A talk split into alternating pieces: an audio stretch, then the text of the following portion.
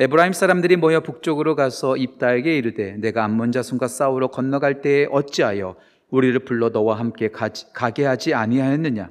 우리가 반드시 너와 내 집을 불사르리라 하니 입다가 그들에게 이르되 나와 내 백성이 암몬 자손과 크게 싸울 때 내가 너희를 부르되 너희가 나를 그들의 손에서 구원하지 아니한 거로 나는 너희가 도와주지 아니하는 것을 보고 내 목숨을 돌보지 아니하고 건너가서 암몬 자손을 쳤더니 여호와께서 그들을 내 손에 넘겨 주셨거늘 너희가 어찌하여 오늘 내게 올라와서 나와 더불어 싸우고자 하느냐 하니라 입다가 길르앗 사람을 다 모으고 에브라임과 싸웠으며 길르앗 사람들이 에브라임을 쳐서 무찔렀으니 이는 에브라임의 말이 너희 길르앗 사람은 본래 에브라임에서 도망한 자로서 에브라임과 므낫세 중에 있다 하였습니다.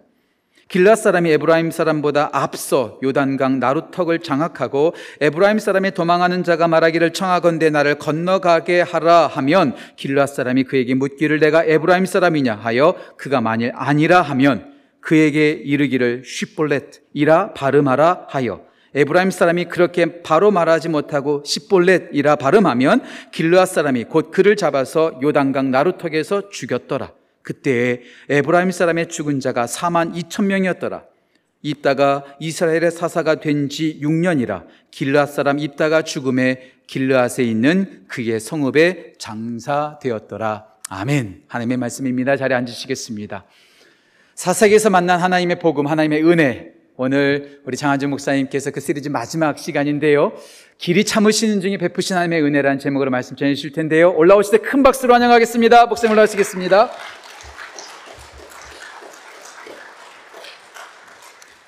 할렐루야. 주일 2부 예배에 나오신 여러분들을 다시 한번 환영하고 축복합니다. 오늘 좀 광고가 길었죠? 중요한 광고들이 있었기 때문입니다. 여러분 이스라엘 백성들이 어떻게 출애굽하고 또 홍해를 건넜는지 잘 아시죠? 광고를 잘 들었기 때문입니다. 아, 그러니까 다음 주에 예배가 개편되는데 착오가 없으시길 바라겠습니다. 7시 반, 9시, 11시 이렇게 나누어지고요. 7시 반, 9시 예배는 전통적인 예배, 그리고 11시 예배는 어, 경배어 찬양 예배, 그리고 그 11시 타임에 영어 회중도 예배드리고 교육부도 예배드립니다.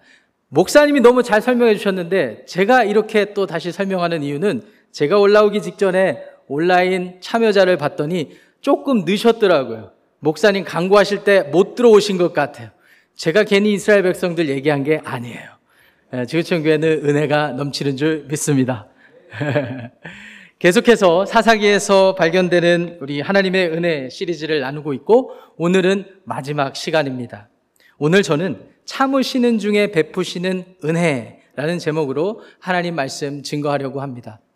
1969년 7월 14일 중미의 한 나라인 엘살바도르가 인접 국가인 온두라스의 수도 태구 시갈파를 무력으로 점령하는 일이 발생합니다. 엘살바도르와 온두라스의 전쟁이 발발한 건데요. 다행스럽고 감사하게도 전쟁이 시작된 지 5일 만인 7월 19일 미국과 주변 국가들의 중재를 받아들인 엘살바도르가 온두라스에서 무조건적으로 철수하기로 합의하면서 5일간의 이 치열한 전쟁이 마쳐지게 됩니다. 100시간 동안 전쟁했다고 해서 100시간 전쟁이라고 사람들이 말하기도 하는데요. 그런데 이 전쟁이 벌어진 이유가 매우 흥미롭습니다. 1970년 멕시코 축구 월드컵 본선을 앞두고 이 양 국가 엘살바도르, 온드라스가 지역 예선에서 세 차례에 걸쳐서 예선전을 맞붙었는데 경기 경기마다 이 두 나라가 벌인 감정 싸움이 글쎄 전쟁으로 나타난 거예요. 전쟁으로 번진 거예요. 한마디로 축구 때문에 전쟁이 일어난 것입니다. 여러분 이 이야기 잘 아시죠? 그런데 축구 때문에 벌어진 전쟁이라고 하기에는 피해가 너무나 막대했어요. 4천 명이나 사망하게 되었고요. 1만 2천 명의 사람들이 사상을 당하고 1969년 당대에 2천만 달러 이상의 재산 피해가 있었다고 합니다. 얼마나 막대한 손해였습니까? 그런데 사실 이 축구 때문에 전쟁이 일어난 것은 맞지만 배경을 좀 자세히 들여다보면은 이민자 문제, 경제 정책 문제, 또 국경을 두고 이 외교적인 문제, 이런 정치, 경제, 외교, 사회적인 문제들이 그동안 양국 간의 관계에서 계속해서 축적되었더라고요. 그러면 그렇지. 어떻게 사람이 축구 때문에 싸울 수가 있겠습니까? 그렇죠, 여러분? 알고 봤더니 단순히 축구 결과 때문에 싸웠다기보다는 그동안 쌓여있던 양국 간의 원한과 분노의 감정들이 그저 축구를 통해서 극대화되었을 뿐이고 전쟁으로 표출된 거였어요. 이게 그 양국 간의 국민들에게 얼마나 생생한 기억이었는지를 제가 궁금해서 엘살바도르에서 건너온 우리 교회 스텝 중에 한 분인 호아킨 형제에게 물어봤습니다. 무려 이 사건이 일어난 거의 한 20년 뒤에 태어난 이 형제마저도 이 사건을 생생히 기억하고 있더라고요.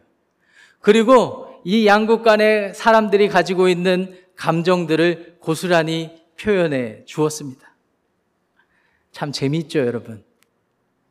그런데요, 오늘날에도 많은 사람들이 여러 가지 이유로 갈등을 하고 있는데 그 갈등이 고조되면 아무것도 아닌 것, 사소한 것들로 그 갈등이 전쟁을 불사하는 일까지 이렇게 번져지게 되는 것을 보게 됩니다.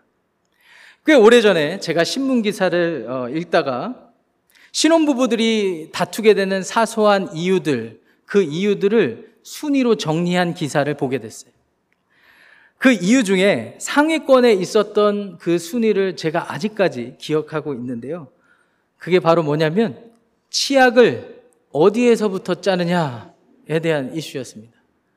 여러분은 치카치카 하실 때 치약을 어디에서부터 짜십니까? 끝에서부터 짜십니까? 중간에서부터 짜십니까? 별거 아닌 것 같죠? 이 치아 끝에서부터 짜는 남편 또는 아내는 중간에서부터 짜는 남, 배우자를 절대로 이해 못한대요. 예. 검소하지 못하다고 비난할 때도 있고, 합리적이지 못하고, 경제적이지 못하다라고 그렇게 어, 다투는 때가 참으로 많다라는 거예요. 여러분 공감하시겠어요?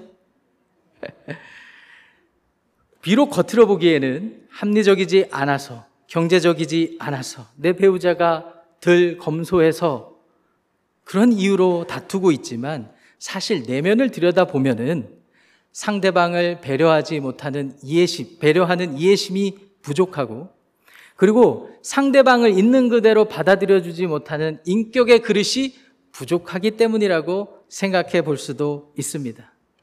내가 중심이 되어서 상대방을 인정하지 못하는 이기심과 미성숙함, 내 기준만 옳다고 주장해서 자신의 기준으로 다른 누군가를 정죄하고 판단하는 교만함과 오만함, 내 욕심만을 채우기 위해서 다른 사람들을 업신여기고 이용하려는 무례함과 교활함, 이것이 스스로 잘났다고, 스스로 대단하다고, 스스로 의롭다고 여기는 여기 계시는 여러분들의 민낯입니다.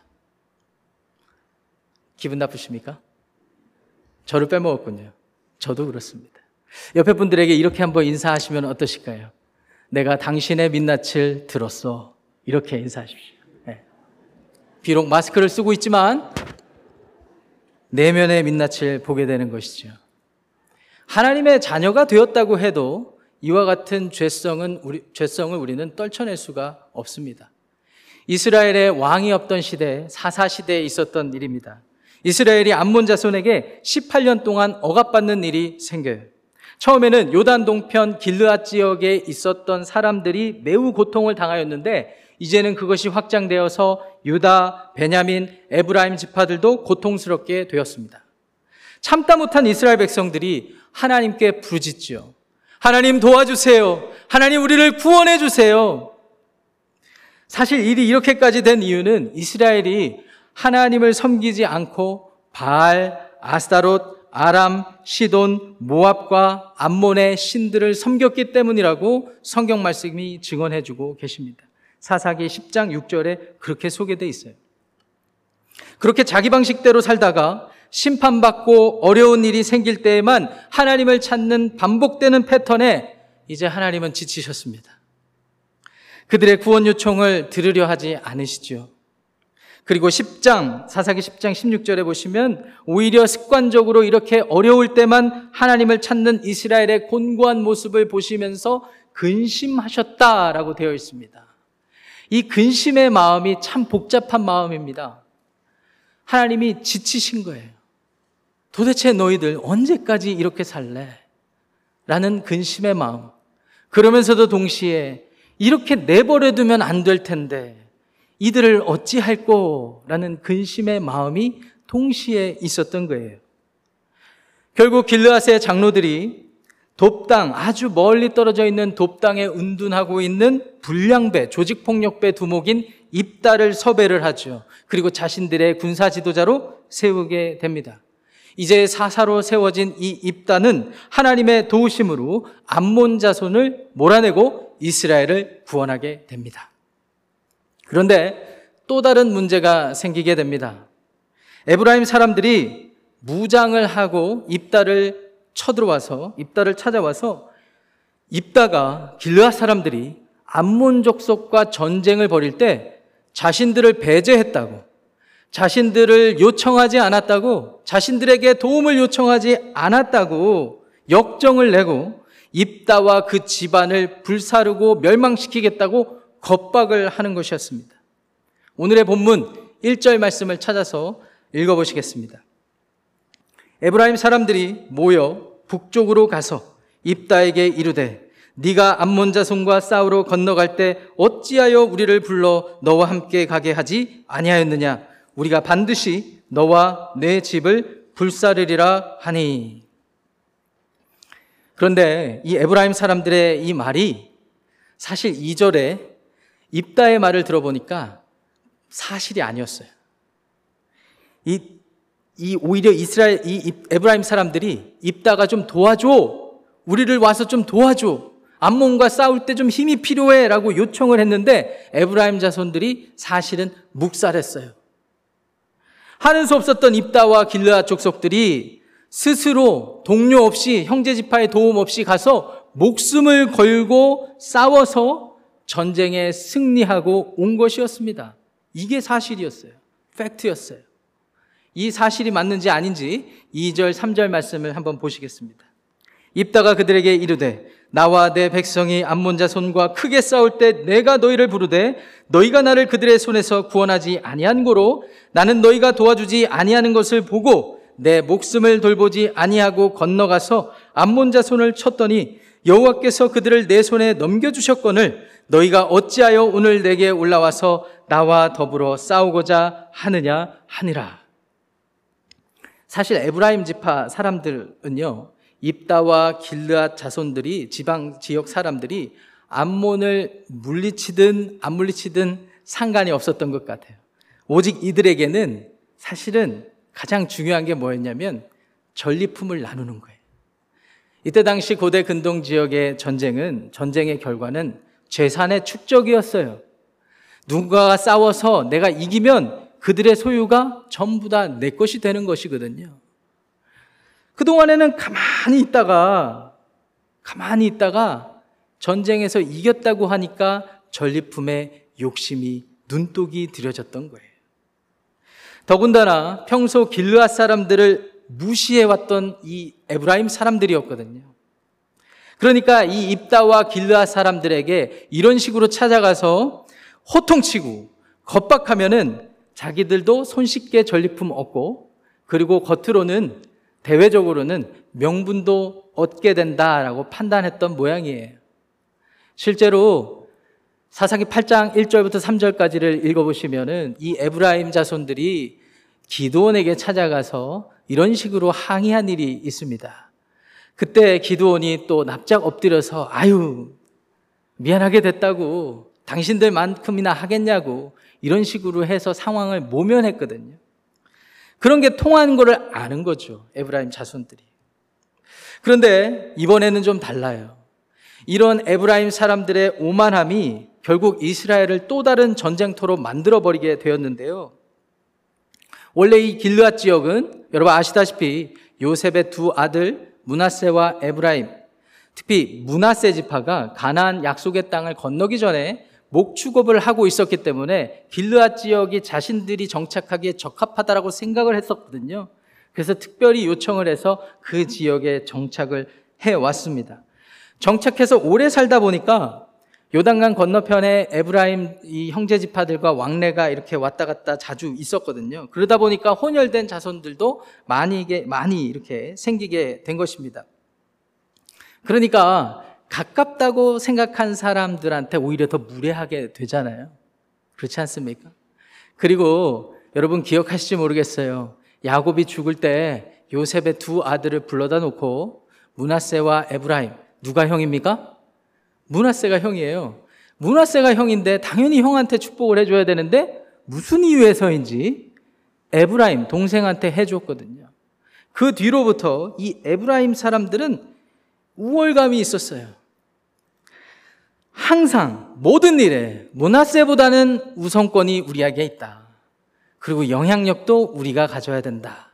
이런 우쭐대고 우월한 생각이 있어 왔던 것이죠. 이런 배경을 놓고 보면은 에브라임 사람들의 행동이 이해 가시겠죠? 근데 기도원에게는 통했을지 모르지만 이번에 입다에게는 안 통했어요. 입다는 다른 누구보다 스스로 우월하다고 우쭐대고 교만한 사람들의 태도를 견딜 수가 없었거든요.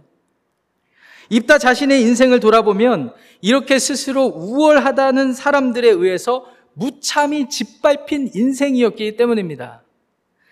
정실 자녀도 아니었어요. 그리고 몸을 파는 창녀에게서 난 아들이라고 집안에서 천대받고 학대받고 결국은 유산도 못 받은 채 쫓겨나가지고 그렇게 험한 인생을 살다가 자기랑 비슷한 처지에 있는 험한 인생을 사람들을 모아가지고 이제 조직폭력배, 불량배 두목이 된 거였거든요. 이렇게 거칠게 살아온 입다가 이, 이런 사람들의 오만함을 어떻게 받아줍니까? 여러분들 같으시면 가만히 있으시겠어요? 아니시죠? 그래서 길르앗 사람들을 모으고 에브라임 사람들과 한바탕 전투를 치르게 됩니다. 이스라엘은 순식간에 내전 상태로 들어가게 되는 것이죠. 그리고 이 전투는 입다와 길르앗 사람들의 큰 승리로 끝이 납니다. 제 말씀이 사실인지 아닌지 4절 말씀 찾아서 한번 읽어보시겠습니다. 이번에는 합독하시는 거예요. 4절 말씀입니다. 시작.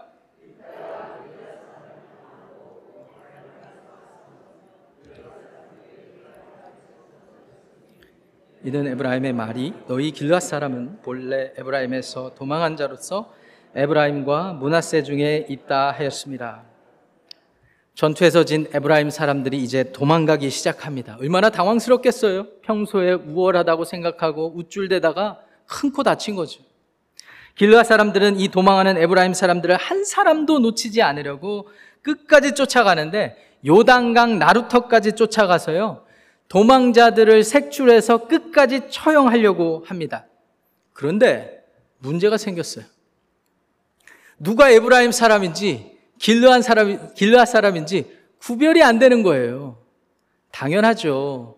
형제들이었는데. 그래서 혼혈돼서 더 분간이 안 되는데. 제가 유학 생활할 때 미국 친구들이 저한테 와서 다소 인종차별적인 그런 질문을 한 적이 있었습니다. 아시안들은 다 똑같다 보이, 똑같아 보인다는 거예요. 그래서 저도 그랬죠. 백인들도 다 똑같아 보인다고. 예. 소심한 복수. 그래서 제가 지혜롭게 설명을 잘 해줬어요. 길 가다가 아시안이 보이는데 그 아시안이 좀 살점이 있고 부자같이 보이면 무조건 차이니스. 제가 이렇게 얘기해줬어요. 길 가다가 안경 쓰고 굉장히 스마트하게 보인다. 그럼 무조건 제페니스. 근데 길 가다가 눈이 부시게 잘생기고 이쁜 아시언이 있다. 그러면 묻지도 말고 코리안 딱 이렇게 얘기했어. 그랬더니 그 친구가 저를 이렇게 보고 어그리 이렇게 해줬어요. 여러분들도 주변의 미국 친구들에게 아시안을 그렇게 좀 PR 해 주시기를 부탁드립니다. 제가 쓸데없이 이야기를 하는 게 아니라 누가 에브라임 사람인지 누가 길라 사람인지 도통 모르겠는 거예요. 왜냐하면 이 길라 사람들은 지금 어떻게든 도망자를 잡아서 색출해서 처형을 해야 되게 될 상황이거든요. 고민하다가 길라 사람들이 피하 식별을 위한 묘수를 생각해냅니다. 그것이 무엇일까요? 이 나루터에서 강을 건너려는 그 어떤 사람들이 있다면 그 사람을 붙고 붙잡고 쉽볼렛라는 히브리 말을 시켜보는 겁니다. 이 쉽볼렛라는 히브리어 단어는 두 가지 의미의 의미를 동시에 가지고 있는데 첫 번째 강의 급류라는 뜻이 있어요. 두 번째 싹이 이제 막 나기 시작한 이삭이라는 의미가 있습니다. 근데 여러분 성경을 읽어보시면 지금 배경 그리고 문맥상 의미가 어떤 것에 가깝겠어요? 강의 급류라는 의미에 가깝겠죠? 그런데 이방 민족들과 주로 인접해서 가깝게 지내던 길르앗 사람들이나 좀 발음을 세게 쉽볼렛라고 했지. 요단강 건너편에 살던 이 에브라임 사람들은 조금 얌전하게 표현이 좀 그렇지만 서울 사람처럼 쉽볼렛라고 이렇게 발음했거든요. 여러분 제가 연습을 많이 했는데 좀 구분하시, 구분하실 수 있으시겠습니까? 아, 그러세요? 어, 대단하시. 길르앗에서 오셨습니까? 그러니까 보통 여러분도 이해하실 거예요. 보통 옛날에는 교통이 발달하지, 발달하지 못했으니까 고립돼서 살던 사람들끼리 만들어내는 억양, 말들이 많거든요. 그러니까 이 이스라엘 지파 사람들도 그런 게 있었다고요. 현대 히브리어에서도요, 지역마다 사투리가 있다라는 것을 제가 알고 깜짝 놀랐습니다. 근데 사실 깜짝 놀랄 일이 아니에요. 우리가 살고 있는 이 미국 땅에서도 남부 지역 특유의 액센트와 말투가 있고 말이 있고 동부, 서부 다 다르잖아요. 한국은 어떻습니까? 제가 꽤 오래전에 어, 부산 경남에서 오신 분들 양해하고 들어주십시오. 요새는 그런 분들 안 계시더라고요. 제가 어떤 집사님들하고 식사를 하러 가는데 자꾸 어떤 집사님이 살, 살, 살, 살 그러시는 거예요. 쌀 발음이 안 되시나 봐요. 그래서 제가 장난기가 발동해서 집사님 쌀 이렇게 해보세요. 살, 쌀, 살. 여러분 어떤 상황인지 이해하시겠죠? 이런 차이를 기억해낸 거예요. 이 길르앗 사람들이. 그래서 강 나루토에서 강을 건너길 원하는 사람들에게 이 말을 시킨 겁니다. 당신 쉽볼렛라고 해봐. 자기들만 세게 하면서 그런데 에브라임 사람들이 십볼렛 아무리 말해도 안 되잖아요. 잘 걸렸다. 잡아서 죽이기 시작합니다. 그런데 놀라운 사실이 이때 죽은 사람만 4만 2천 명이라고 하니까 동족 간에 벌어진 아니 형제 지파들 간에 벌어진 이스라엘의 역사상 가장 큰 비극의 사건이라고 아니 말할 수 없겠습니다. 5절, 6절 우리 찾아서 한번 확인해 보겠습니다. 우리 합독하실게요. 시작.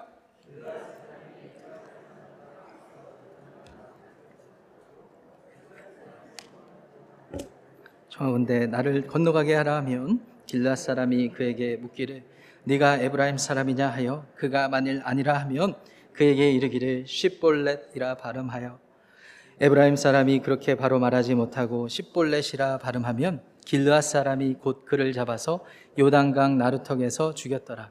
그때의 에브라임 사람의 죽은 자가 4만 2천 명이었더라. 아멘.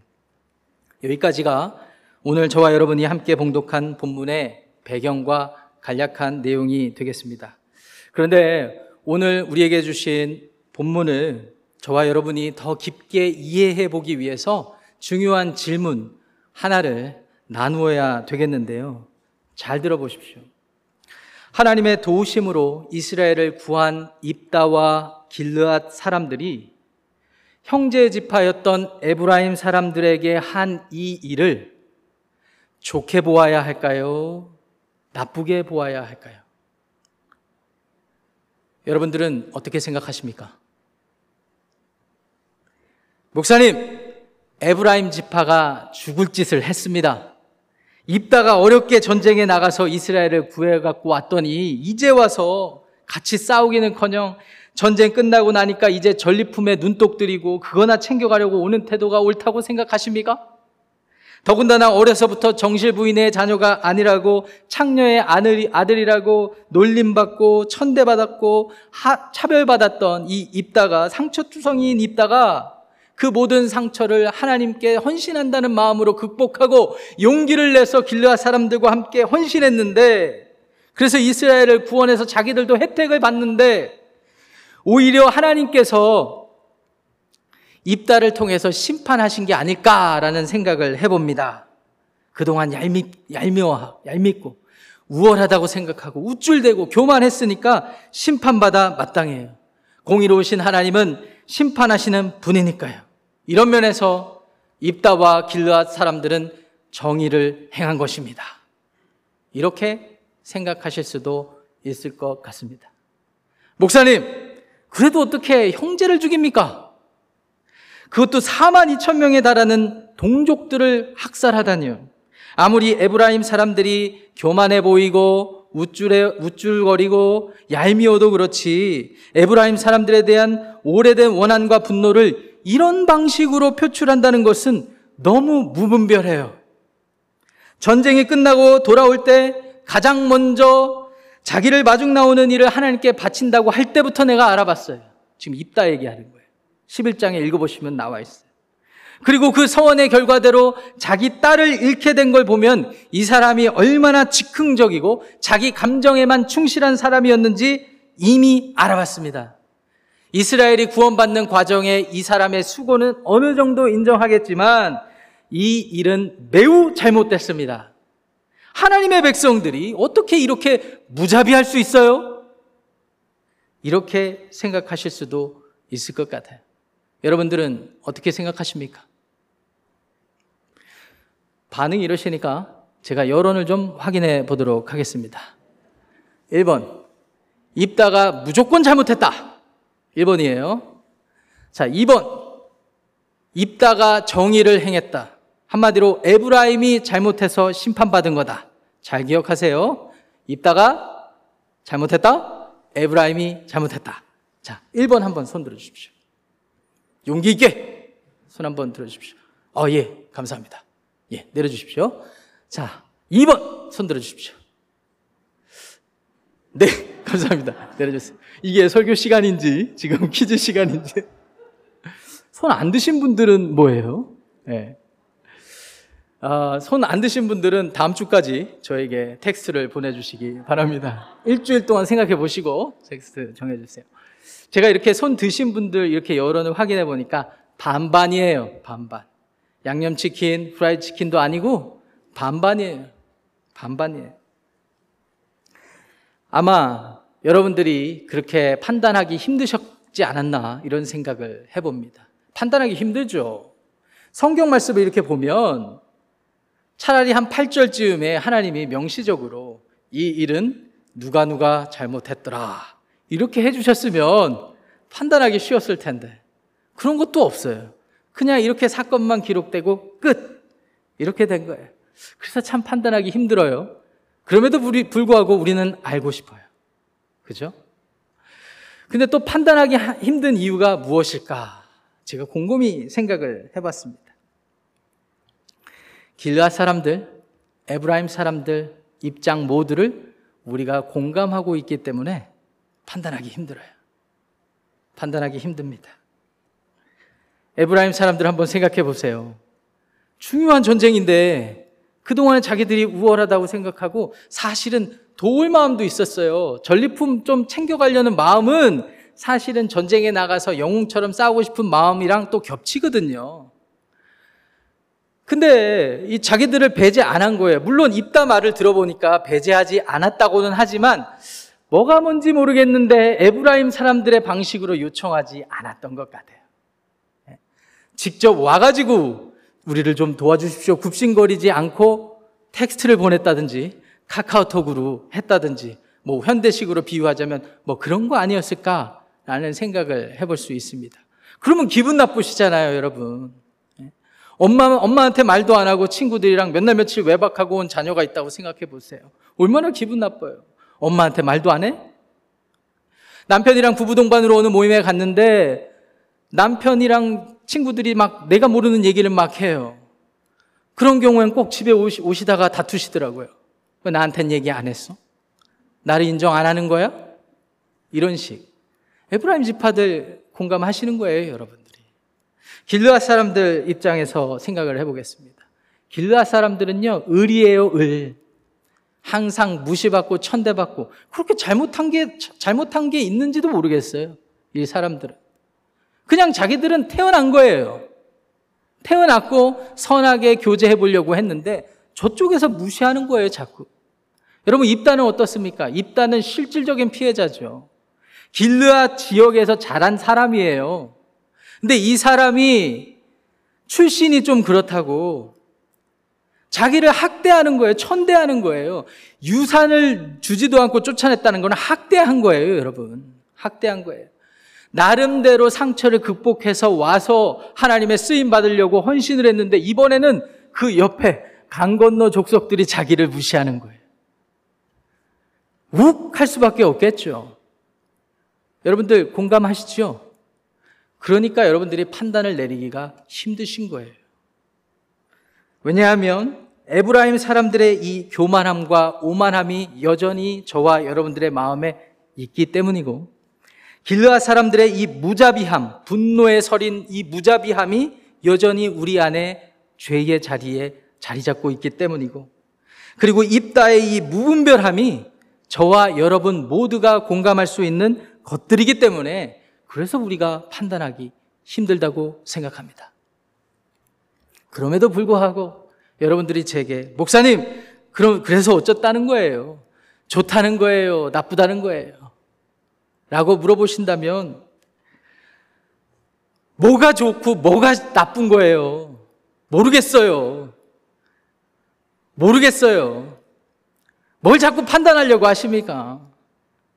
모르겠어요. 성경에서도 침묵하는 것 같고 그냥 우리도 공감되는 부분이 있으니까 잘 모르겠어요. 그냥 그렇게 받아들이세요. 이대로 받아들이시라고. 이대로.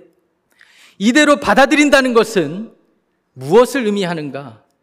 여러분들이 하나님 앞에서 얼마나 쓸모없는 죄인인지를 인정하는 거예요.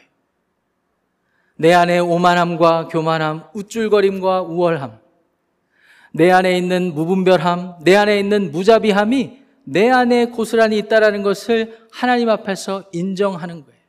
그래서 이 본문을 어떻게 좋냐 싫다, 좋냐 나쁘냐로 판단하기보다는 그냥 여러분들이 받아들이시면 되는 거예요. 이런 본문은 그냥 받아들이세요. 하나님, 길르앗 사람들, 에브라임 사람들, 입다, 이들이 오늘 나의 모습입니다. 이것이 나의 인생입니다. 라고 고백하고 받아들이시면 되는 거예요. 이렇게 설교가 맞춰지면 찝찝하시겠죠? 그래서 저희들이 판단하기 힘드니까 질문을 바꿔보는 거예요. 우리는 어떻게 판단해 보려 해도 결론이 안 나니까 질문을 바꿔서 이렇게 질문을 해보는 거예요. 이것이 오늘 설교를 잘 이해하기 위한 매우 중요한 질문이 되겠습니다. 하나님께서 이 무자비하고 무분별한 길르앗, 오만하고 교만하기 짝이 없는, 무례하기 짝이 없는 이 에브라임 사람들을 어떻게 생각하셨을까? 답은 뻔하지 않아요, 여러분? 그렇다면 두 번째 질문입니다. 하나님이 이들을 어떻게 대하셨을까? 하나님이 이들을 어떻게 대하셨을까? 라고 질문을 던져본다면 그 답은 쉽게 얻을 수 있습니다. 하나님께서 자기 잘난 대로 생각하고 자기 원대로 행동하는 이들을 어떻게 대하셨을까요? 두 가지만 제가 요약해서 말씀드리겠습니다. 첫 번째, 하나님이 그동안 참아주셨어요. 네, 참아주셨어요. 누구를 어떻게 참아주셨단 말입니까? 하나님께서 주신 약속의 땅에서 하나님을 부정하고 이방신을 섬기는 이스라엘 백성들을, 백성들을 참아주신 거예요. 그리고서도 자기가 하나님의 자녀라고 우쭐대고 우월한 생각을 가지니까 그런 사람들을 참아주신 거예요. 계속해서 우상 섬기고 심판받으면 회개하고 돌아오고 구원받으면 다시 우상 섬기고 또 심판받고 또 회개하고 돌아오고 또 구원받으면 또 우상 섬기고 제가 오늘 밤새서 계속 이 말을 반복해도 무방해요. 이런 일들이 계속해서 이루어지면 못 견뎌 주실 법도 한데, 못 참아 주실 법도 한데, 하나님은 계속 참아 주십니다. 여러분들이 사사기 전체를 읽으시면 이렇게 속이 타들어가는 하나님을 발견하실 수 있어요. 이유가 무엇일까요? 하나님이 스스로 자신의 백성들과 약속한 언약을 끝까지 지키시는 거예요. 속이 타들어가도 하나님이 자신의 말씀으로 내뱉은 언약의 말씀을 끝까지 지키시는 거예요. 말 그대로 하나님은 신실하게 변함없이 지금 참고 계시는 겁니다. 둘째로, 하나님이 지금까지 참아주시기만 한다 그러면 안 믿는 사람들에게 저는 이런 질문 많이 받았어요. 하나님 너무 무능하네요. 하나님 너무 무대책이네요. 참는 거 누가 못합니까? 제가 상대적으로 다른 사람들보다 참는 건 잘해요. 인내심이 있어요. 라는 사람들이 이런 질문들 하시더라고요. 그냥 참으신 게 아닙니다. 아무 이유 없이, 아무 대책 없이 참아주신 것이 아닙니다. 하나님이 구원받는 길을 열어주십니다. 그래서 둘째로 하나님이 이들을 어떻게 대하셨는가? 구원받는 길을 예비하시고 길을 열어주시는 거예요. 눈치채셨는지 모르겠지만 오늘 주인공 사사로 등장하는 입단은 하나님께서 직접 어포인트한, 임명한 사사가 아니에요. 아까 제가 말씀드렸죠? 자기를 무시하던 길르앗 장로들이 돕당까지 가가지고 섭외해 온 거예요.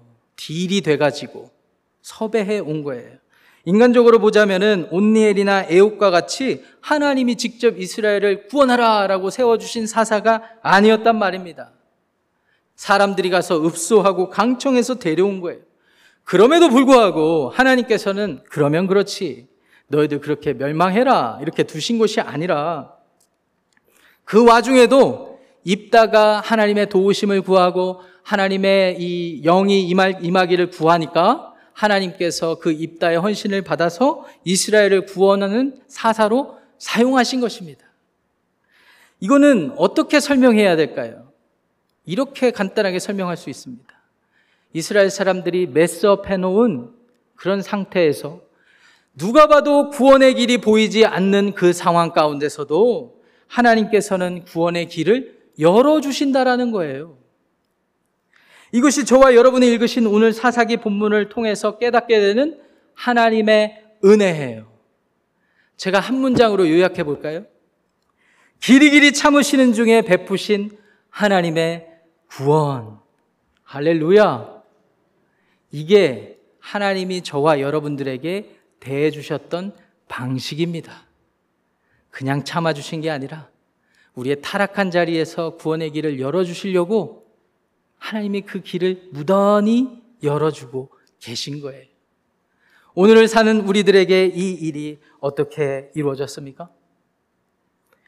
하나님의 독생자 예수 그리스도께서 자기 잘난 맛대로 자기 판단과 기준대로 자기 원대로 살아가는 인간의 세상에 죄 없으신 분께서 인간으로 오셔서 우리의 모든 죄 짐을 대신해서 지시고 십자가에서 죽으심으로 하나님과 우리와 깨진 불편한 관계에 화목제물로 드려짐으로 관계가 회복되어서 구원의 길이 열어진 것을 기억하시기를 바랍니다.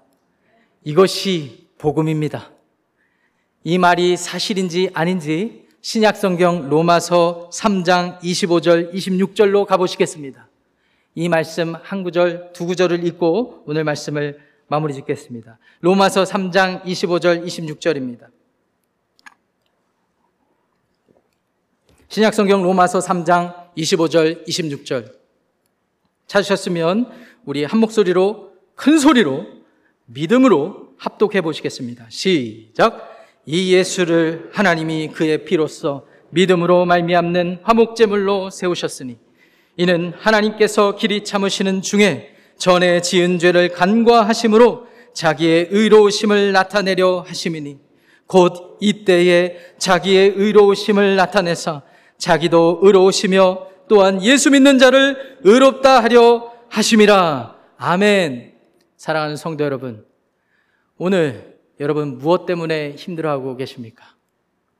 무엇 때문에 갈등하고 계십니까? 배우자의 말투가 마음에 안 드십니까?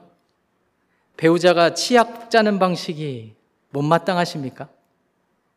배우자가 나를 인정해주지 않습니까? 자녀들이 늘 속썩인다고 생각이 드십니까? 그래서 내 판단과 기준대로 이것저것 계획해보고 그리고 윽박도 질러보고 때로는 여러 가지 극단적인 일들도 벌여보고 그렇게 여러분들의 삶을 살아가고 계십니까? 교회 안에서 신앙생활 하는데 마음에 안 드는 교우들이 계십니까? 끄덕끄덕 하실까봐 좀 겁이 나긴 하지만 여러분 마음의 소리에 귀 기울여 보십시오. 여러분들이 세워놓은 기준에 부합되지 않는 목장 식구들, 집사들, 심지어 목회자가 있습니까? 그래서 힘드십니까? 판단하기 힘드실 것 같아요. 옳은 것 같기도 하면서 아닌 것 같기도 하고 들쑥 날쑥 여러분의 감정이 요동치십니까? 여러분들이 뽑아놓은 정치 세력이 마음에 안 드십니까? 내가 뽑아놨는데 너무 실망스럽습니까? 아니, 내가 지지 않는, 지지하지 않는 정치 세력인지라 너무나 못마땅하십니까? 그것 때문에 교회 와서 심지어 목사님하고도 정치 얘기하다 다투고 목장에서 못 모여요. 정치 얘기를 못 해요. 그것 때문에 다투십니까? 여러분들 이런 시대를 살아가고 이런 현실을 여러분들이 살아갈 수 있는 지혜롭게 바르게 살아갈 수 있는 유일한 방법이 있다면 예수 그리스도를 여러분 안에 모시는 거예요. 목사님, 예수님 영접하는 게 왜 바른 길입니까? 예수님을 내 삶의 주인으로 인정한다는 것은 내 생각과 판단만 옳다고 생각하지 않고 완전하신 하나님이 나의 삶의 기준이십니다. 라는 겸손의 고백인 거예요. 예수 그리스도를 영접한다라는 것은 이제 내 감정 따라 내 행위 따라 타는 것이 아니라 예수님이 내 안에 사시도록 나를 내어드리겠습니다. 라는 섬김과 헌신의 고백인 거예요. 그렇게 살다 보면 하나님께서 여러분들을 보시고 의롭다, 옳다, 바르다 라고 인정해 주시겠다라는 거예요. 사랑하는 성도 여러분, 아직까지 예수 그리스도를 영접하지 못한 분이 계시다면, 이 자리에 계시다면, 온라인으로 시청하시는 분이 계시다면, 다른 곳에서 방황하지 말고, 고민하지 말고, 혼란스럽지, 혼란, 혼란을 겪지 말고, 예수 그리스도를 마음의 왕으로, 주인으로 영접하십시오. 예수님을 영접하셨지만, 길르앗 사람들 같이, 에브라임 사람들 같이, 내 감정 따라, 내 판단과 기준 따라, 가족들을 대하고 교회 식구들을 대하고 목회자를 대하고 이웃을 대하고 나라 정치 지도자들을 비난하고 비판하는 여러분의 모습이 있었다면 여러분이 정말 예수님의 제자라고 생각하신다면 하나님의 의로운 자녀라고 생각하신다면 이 시간 회개하시고 예수님께서 보여주셨던 하나님께서 보여주셨던 길이 참으시는 중에 베풀어 주셨던 구원을 생각하면서 그 삶이 여러분들을 통해 밝히 드러나시기를 우리 주 예수 그리스도의 이름으로 간절히 축원합니다.